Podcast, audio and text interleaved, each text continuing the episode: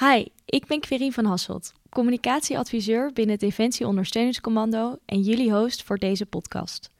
De komende periode word je op verschillende manieren geïnformeerd over de initiatieven op het gebied van innovatie. Volg intranet en onze socials om het laatste nieuws te volgen. Wil je meer weten of heb je een idee voor een onderwerp van een volgende podcast? Laat het ons weten via het e-mailadres ontwikkelfonds.tosco.mindef.nl. Voor deze aflevering interviewen kolonel Jos van der Leij, hoofdredacteur van het Defensieblad Sterker. En de link met de Samen Sterker Awards. Welkom Jos. Wilt u uzelf even voorstellen? Ja, zeg maar hier trouwens hoor. Uh, Jos van der Leij, uh, hoofdbestuursondersteuning, hoofdkernstof bij het uh, DOSCO. Uh, nu twee jaar, bijna twee jaar. En daarvoor acht jaar woordvoerder van de CDS. Drie CDS'en op rij. Oh, ja. en in die periode ben ik met het blad Sterker begonnen. Oké, dank voor deze introductie.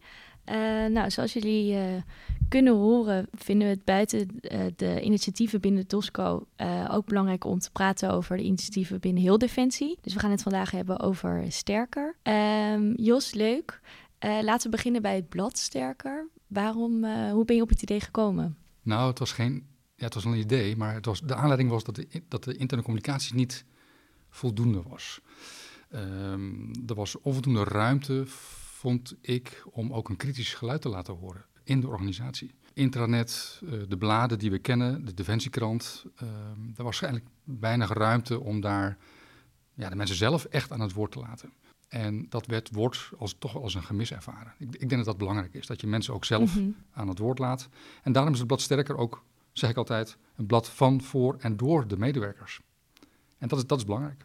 Ja, en dat idee had je, of die aanleiding was er. En was het dan uiteindelijk uh, moeilijk om voor elkaar te krijgen? Of, of moest je daar veel nou, mensen in het is wel een bijzonder verhaal, want ik werd uh, op de eerste dag van mijn vakantie, zomervakantie, teruggehaald om een presentatie te houden in het politiek beraad voor de minister en alle commandanten over interne communicatie en, en, de problemen die er eigenlijk waren. En de mogelijke oplossingen die daarvoor uh, nou ja, zouden ook kunnen worden bedacht. Mm -hmm.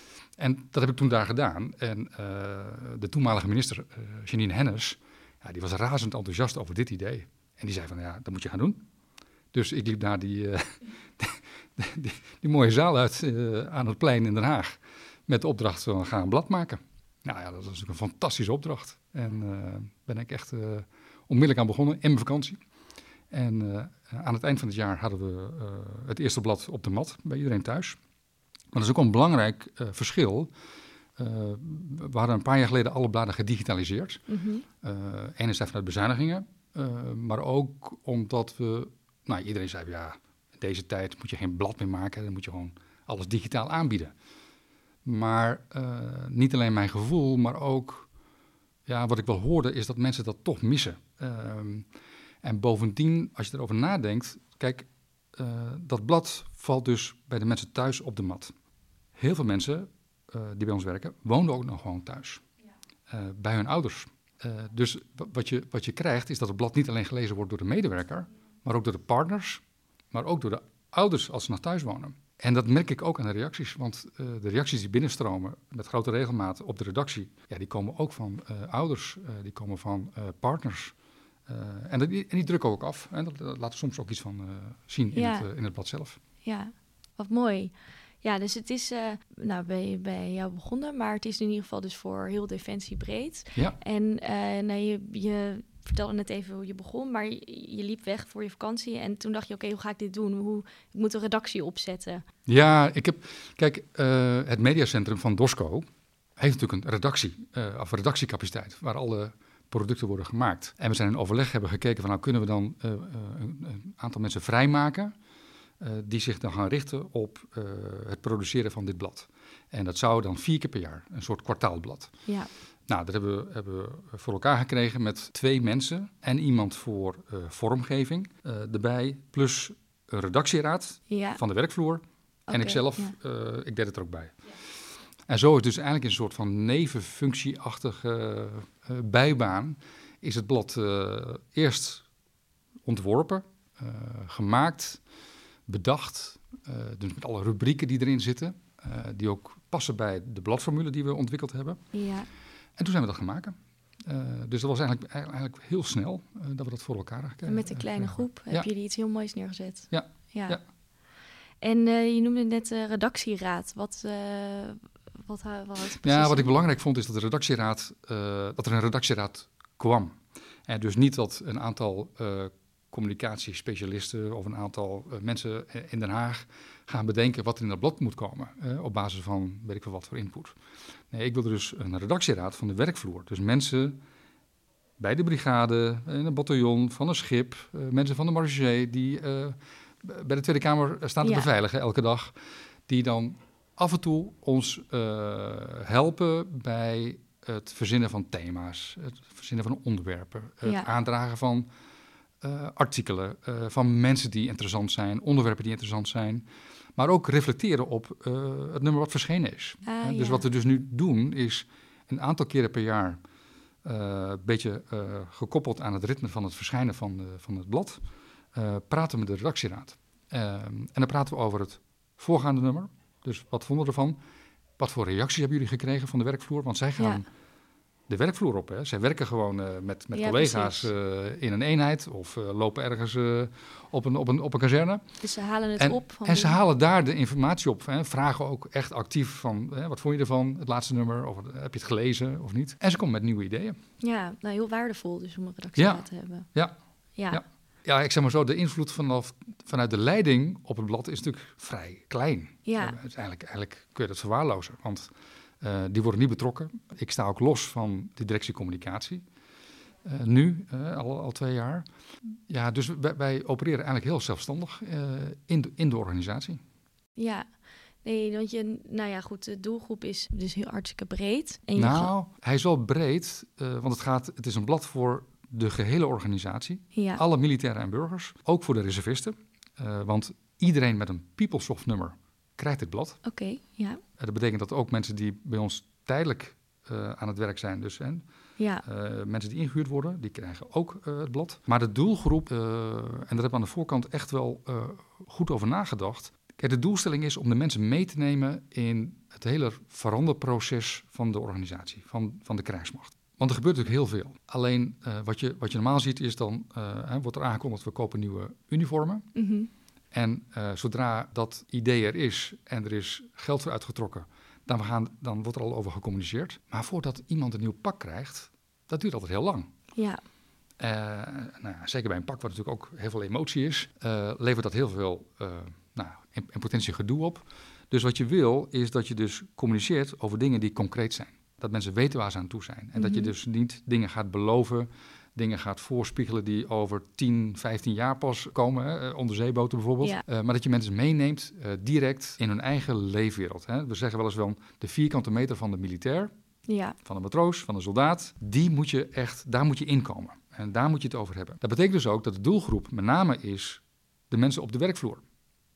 En ja, dan, te- we hebben eigenlijk gezegd van, onze doelgroep is eigenlijk de, de militairen tot en met de rang van major. En, en de burgerschalen 11, zo ongeveer. Het is geen harde scheiding hoor, maar dat is een, dat is een beetje Ja. hè, waar we naar op, op, op mikken. Omdat wij gaan ervan uit dat oversters en hoger, schalen 12 en hoger, die zijn toch een beetje het verlengstuk van de leiding van de organisatie. ja, die zijn onderdeel Ja, van de lijn.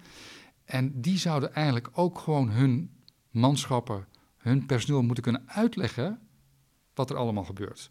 En wat er in Den Haag besloten wordt. En dus die, die, die communicatie via de lijn is heel belangrijk. Maar ja, die, dat wil nog wel eens fout gaan. Eh, eh, of in ieder geval dat Ja, het niet goed, niet goed doorkomt. De sterker geeft, helpt een beetje.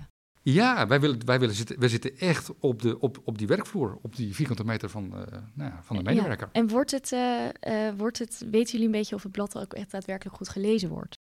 Ja, nou ja, kijk, het blad is begonnen eh, met van een opdracht. eh, Oké, hartstikke goed, ga het blad maken. We hebben dan vrij snel daarna een nulmeting gedaan bij het verschijnen van het eerste of tweede blad. En periodiek laten we door TOS, hè, van, van DOSCO, laten we eh, meten hoe het gelezen wordt, wat er gewaardeerd wordt, welke rubrieken het meest aanspreken. Ja. Nou ja, dat soort zaken. Oké. En wat is dan de link tussen de Sterk, Sterker en de Samen Sterker Award? De Samen Sterker Award is een onderscheiding Ja. een award van, van de minister van de CDS voor mensen, groepen die zich onderscheiden door outside the box te denken.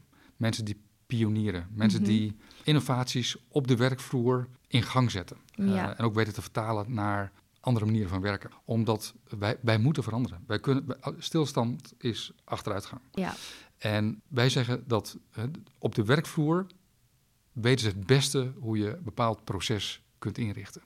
Dus het gaat niet over innovaties van buitenaf, hè, disruptieve innovaties die ook in het bedrijfsleven of bij andere organisaties plaatsvinden. Nee, dingen op de werkvloer, hoe die veranderd kunnen worden. Ja, en als, dat, als daar een goed idee is, dan willen we dat belonen om te laten zien dat dingen echt wel kunnen veranderen ook. ja, Want kijk, zo'n award is mooi, maar het is ook een middel om weer te communiceren met de rest van de organisatie. En om te laten zien dat er dingen gebeuren. En we, en we, we onderscheiden dan niet alleen degene die de award krijgt, of het groepje wat de award krijgt, maar ook de baas.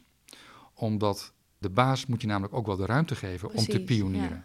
Want als je daar geen ruimte voor krijgt, eh, ja, dan, dan is het ook ingewikkeld. Hè? Dus ja, mensen die hun nek uitsteken, mensen die bijna tegen de verdrukking in toch proberen iets nieuws op te zetten, eh, met goede ideeën eh, die vorm te geven, ja, dat belonen we. ja, En dus die, die Samen Sterker Award past dan heel goed ook bij dat blad, want samen worden we sterker. ja. Nou, wat mooi, eh, Jos. Dit eh, eh, mooi concept, beide. Ik wil je heel erg bedanken voor dit gesprek. Leuk dat je hierover kwam vertellen. Ja, nou, ik vond het hartstikke leuk om, om de gelegenheid te krijgen om hierover te spreken. En ik, ik wil graag ook gebruik maken van de gelegenheid om nog een oproep te doen aan al onze mensen. Van, mocht je nou een idee hebben voor een onderwerp, voor een thema, laat het weten. Maar als je ergens mee zit, als je er iets vervelend vindt, we hebben een prachtige column, daar kun je je verhaal in kwijt. Mhm. Je kunt een brief schrijven aan, aan de baas. Dus als je een vraag hebt aan de minister of aan de CDS of aan de baas van de landmacht, schrijf ons. Eh, wij zorgen dat, eh, dat er een antwoord komt. Oké, nou, zoals jullie hebben kunnen horen, is eh, Samen Sterker een mooi eh, platform om Defensie nog beter te maken. Inmiddels zijn we gestart met een innovatietraject en komen er collega's langs om samen te bekijken waar er verbeteringen mogelijk zijn binnen jullie bedrijf. Heb je nu al een goed idee waardoor onze ondersteuning beter wordt? Meld je dan alvast bij het DOSCO Ontwikkelfonds via het e-mailadres ontwikkelfonds.dosco.mindef.nl. De komende periode nemen we meer van dit soort podcasts op. Heb je een goed idee voor een onderwerp of wil je een inspirerend verhaal delen op het gebied van innovatie? Neem dan contact met ons op. Bedankt voor het luisteren en tot de volgende podcast. Wil je eerdere podcasts van deze serie beluisteren? Zoek dan op Dosco Innovatie in je favoriete podcast-app.